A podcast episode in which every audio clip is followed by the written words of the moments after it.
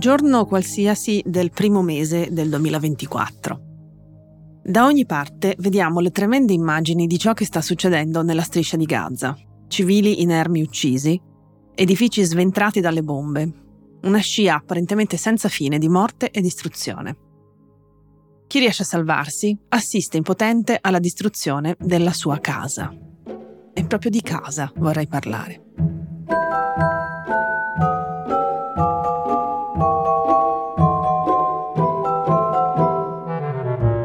Questo è Amare Parole, io sono Vera Gheno, sociolinguista, e saluto chi mi sta ascoltando.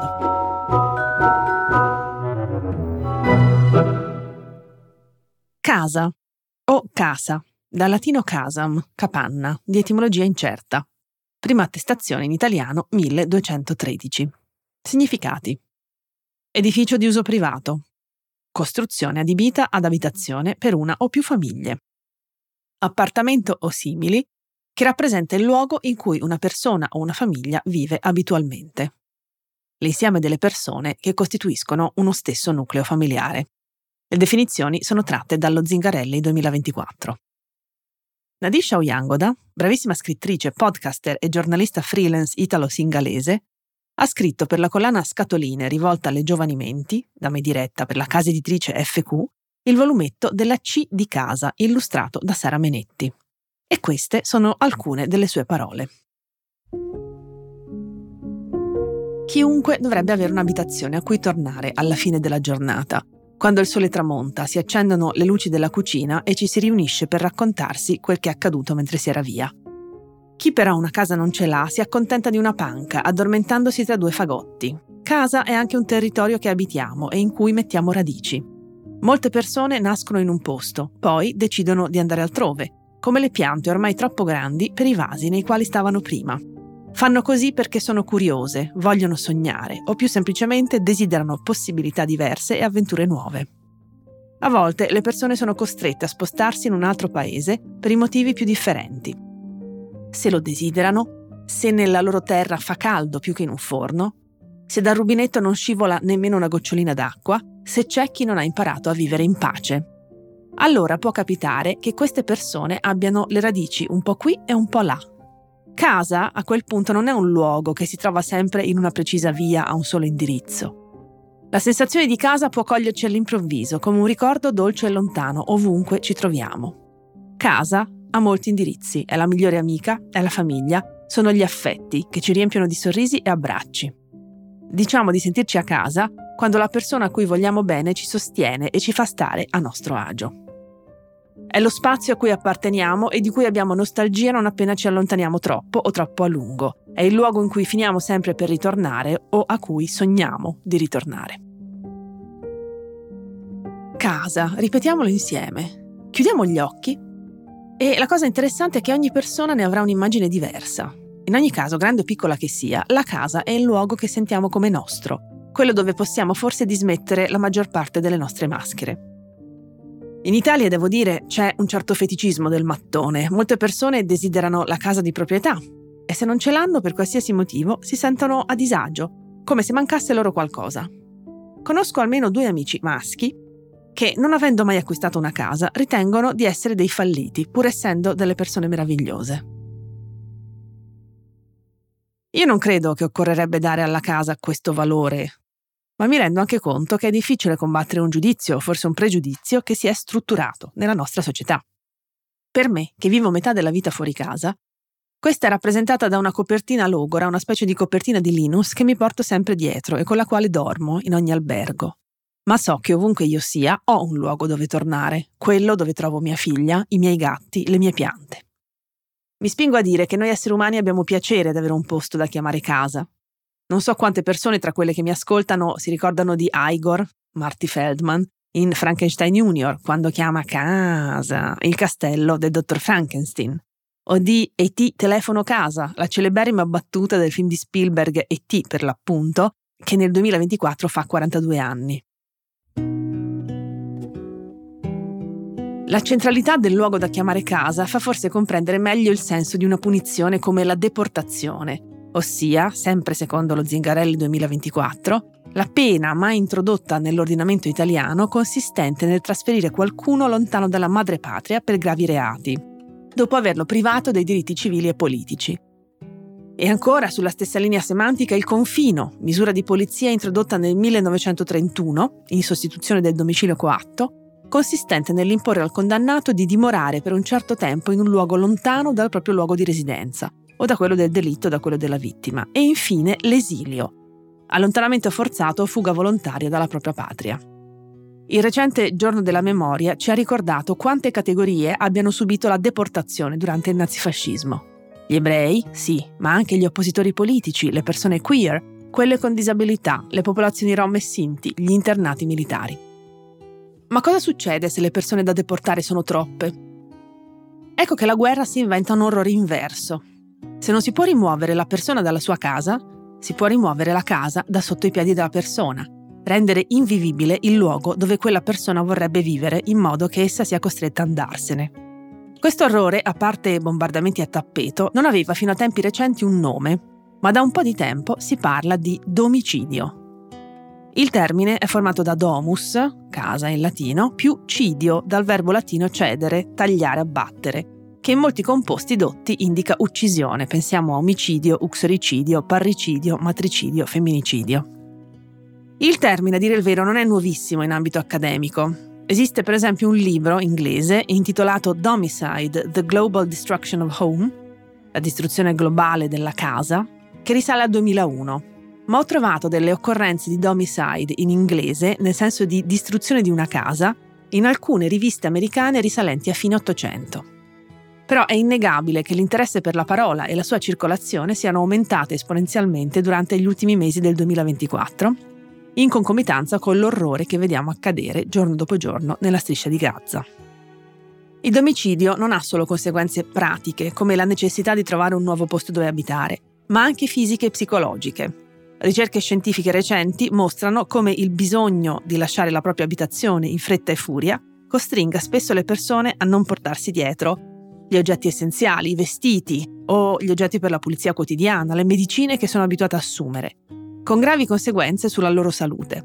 In più, sono stati misurati gli effetti di stress psicologico nel vedere distrutta non solo la propria casa, ma anche nel perdere tutto ciò che essa conteneva, non solo in termini economici, ma pensando anche a tutti i ricordi che una persona raccoglie e tiene con sé durante la sua vita. Il domicidio, insomma, eradica anche la memoria della persona, contribuendo alla distruzione culturale di una famiglia e più latamente di una popolazione. I dizionari al momento non riportano ancora a lemma la parola domicidio, ma la giornatissima rubrica di Treccani dedicata ai neologismi la cita, datandola al 2024.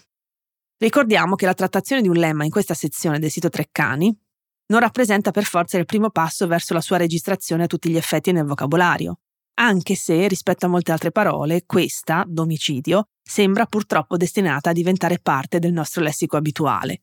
In ogni caso, ecco la voce Treccani. Domicidio sostantivo maschile. La distruzione deliberata e sistematica di case, palazzi e infrastrutture civili in un insediamento abitato, in una città o in una zona circoscritta. In senso ristretto attenuato, la negazione del diritto all'abitazione. Treccani fornisce poi come di consueto degli esempi d'uso tratti dai mezzi di comunicazione di massa, che è un po' la costante delle voci che sono presenti nella sezione neologismi. Cito i tre esempi che riguardano proprio la situazione attuale. Il primo dice così. I relatori speciali dell'ONU ricordano che solo nel mese di gennaio 2023, secondo quanto riferito, le autorità israeliane hanno demolito 132 strutture palestinesi in 38 comunità nella Cisgiordania occupata, comprese 34 strutture residenziali e 15 finanziate da donatori. Questa cifra rappresenta un aumento del 135% rispetto allo stesso periodo del 2022 e include 5 demolizioni punitive la demolizione sistematica delle case palestinesi, la costruzione di insediamenti israeliani illegali e la negazione sistematica dei permessi di costruzione ai palestinesi nella Cisgiordania occupata equivalgono a domicidio. Da greenreport.it 14 febbraio 2023. Secondo esempio. Case sventrate dalle bombe. Per gli occhi sono solo macerie, per il cuore di chi le abitava sono la tomba in cui seppellire ricordi, sogni e paure, la vita. È la disperazione raccontata per immagini dai reportage di guerra che continuano ad arrivare da Gaza. Uno spaccato del dolore e della violenza sofferta dalla popolazione civile a cui corrisponde una parola moderna, domicidio, che deriva dal latino domus, che significa casa, e side, cide, che significa uccisione deliberata. Alle Nazioni Unite discutono la necessità di classificare il domicidio di massa come un crimine contro l'umanità. Angela Napoletano, avvenire.it, 21 dicembre 2023. E infine il terzo esempio. Potrebbe essere una nuova parola dell'anno, anche se a fare memoria e a conoscere la storia non è affatto nuova, domicidio. È quando in un conflitto si rada al suolo una città rendendo quel posto un territorio inabitabile per lungo tempo, non salvando infrastrutture né palazzi residenziali. È accaduto con il bombardamento di Dresda nella Seconda Guerra Mondiale, in quello di Amburgo quando la città venne rasa al suolo dagli alleati con la precisa intenzione di colpire i civili, come la docuserie inglese La Seconda Guerra Mondiale, Voci dal fronte su Netflix. Oggi accade con Gaza e prima ancora era successo a Mariupol. Anche qui c'è un documentario nella short list degli Oscar che lo mostra drammaticamente bene. Prima ancora ad Aleppo in Siria. ANSA.it 8 gennaio 2024. Per tutti i motivi elencati sopra, l'ONU vorrebbe che il domicidio venisse inserito tra i crimini contro l'umanità Leggo traducendo da un articolo del Guardian risalente al 7 dicembre 2023. La distruzione di più di un terzo delle case di Gaza, mentre Israele bombarda il territorio all'inseguimento di Hamas, sta portando gli esperti legali internazionali a sollevare il concetto di domicidio, la distruzione di massa delle abitazioni per rendere il territorio inabitabile. Nell'attuale guerra di Gaza, lanciata dopo l'attacco del 7 ottobre da parte di Hamas al sud di Israele, Esperti indipendenti stimano che circa il 40% delle abitazioni a Gaza siano state danneggiate o distrutte. L'ONU afferma che 1,8 milioni di persone sono sfollate all'interno di Gaza, molte delle quali vivono in rifugi sovraffollati delle Nazioni Unite nel sud. Sebbene Gaza sia stata danneggiata in precedenti conflitti e ricostruita in gran parte con il denaro degli stati del Golfo, l'attuale portata della devastazione è di ordine diverso. La questione è se l'entità del danno infrastrutturale sia un sottoprodotto della ricerca di Hamas o faccia parte di un piano segreto per espellere i palestinesi da Gaza, cancellando la possibilità che Gaza diventi una società semivitale nel prossimo futuro. Il domicidio, un concetto sempre più accettato nel mondo accademico, non è un crimine distinto contro l'umanità ai sensi del diritto internazionale. E il relatore speciale delle Nazioni Unite sul diritto all'abitazione ha presentato un rapporto alle Nazioni Unite nell'ottobre dello scorso anno, cioè 2022, sostenendo che sia necessario riempire una grave lacuna nella protezione di un aspetto molto importante della vita degli esseri umani. La distruzione delle case ad Aleppo durante la guerra civile siriana, lo spianamento degli insediamenti Rohingya in Myanmar e la distruzione di Mariupol in Ucraina hanno negli ultimi anni aumentato l'attenzione sulla questione. È necessario analizzare le ostilità condotte con la consapevolezza che vengono distrutte e danneggiate sistematicamente abitazioni e infrastrutture civili, rendendo un'intera città, come Gaza City, inabitabile per i civili, ha affermato il relatore delle Nazioni Unite Balakrishnan Rajagopal, professore di diritto presso il Massachusetts Institute of Technology di Boston. Rajagopal sostiene che esiste una mancanza nel diritto internazionale perché mentre la protezione delle abitazioni civili è coperta dallo Statuto di Roma, che istituisce la Corte Penale Internazionale in relazione a crimini di guerra nei conflitti tra Stati, non è elencata tra i crimini contro l'umanità e questo impedisce di richiamare una legge specifica quando si tratta di un conflitto all'interno di uno Stato o che coinvolga attori non statali. Questo è rilevante per la distruzione di massa delle abitazioni nel caso del conflitto israelo-palestinese a Gaza, perché Israele può dire che il conflitto non è un conflitto armato internazionale, giacché Israele non riconosce la Palestina come Stato. Rajagopal ha aggiunto che in base ai fatti e alle osservazioni fatte dai leader israeliani, ritiene che lo scopo della distruzione su questa scala non sia semplicemente quello di eliminare Hamas, ma di rendere Gaza inabitabile. Israele dal canto suo replica che i danni agli edifici e la perdita di vite civili sono deplorevoli ma resi necessari dal fatto che Hamas si nasconde deliberatamente nelle scuole e negli ospedali e dal suo rifiuto a rendersi. Israele afferma anche che sta facendo ogni sforzo per avvisare i cittadini di attacchi imminenti. Più avanti nell'articolo leggo anche che tra gli edifici distrutti o parzialmente distrutti ci sono il principale tribunale palestinese di Gaza, noto come Palazzo di Giustizia, il complesso del Consiglio legislativo palestinese, 339 strutture educative e 167 luoghi di culto, mentre 26 dei 35 ospedali del territorio non sono funzionanti. Hugh Lovett, del Consiglio europeo per le relazioni estere, ha suggerito dal canto suo che Israele stia deliberatamente e metodicamente distruggendo le istituzioni civili e le infrastrutture che saranno necessarie per governare e stabilizzare la Gaza post-bellica. Le immagini dei satelliti ci mostrano inoltre che la distruzione è grande anche tra frutteti, serre e terreni agricoli nel nord di Gaza. Lunedì Human Rights Watch ha dichiarato: nel nord-est di Gaza, a nord di Beit Hanun, i terreni agricoli un tempo verdi sono ora marroni e desolati. Campi e frutteti sono stati danneggiati per la prima volta durante le ostilità successive all'invasione di terra da parte di Israele alla fine di ottobre. I bulldozer hanno scavato nuove strade aprendo la via ai veicoli militari israeliani.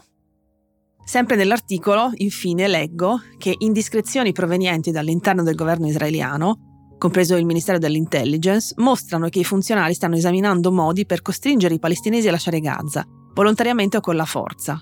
Il Ministero dell'Intelligence non è un organo di alto rango del governo, ma conservatori statunitensi come John Bolton, ex consigliere per la sicurezza nazionale, hanno esaminato le variazioni di tali piani.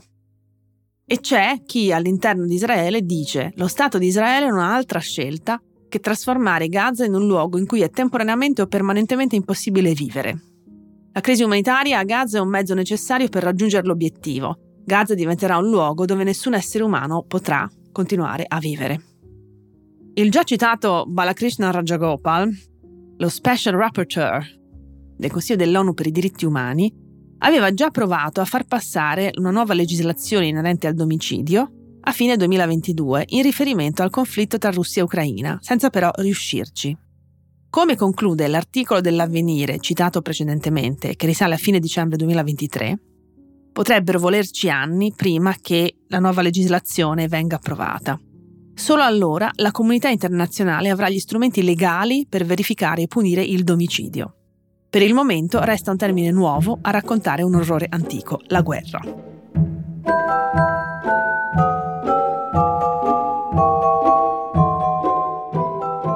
È difficile in questo caso rendere amabili le parole. Spero semplicemente che parlando di domicidio anche io nel mio piccolo possa contribuire a far circolare, a rendere più familiare questo tremendo concetto. Vi saluto e vi aspetto alla prossima puntata.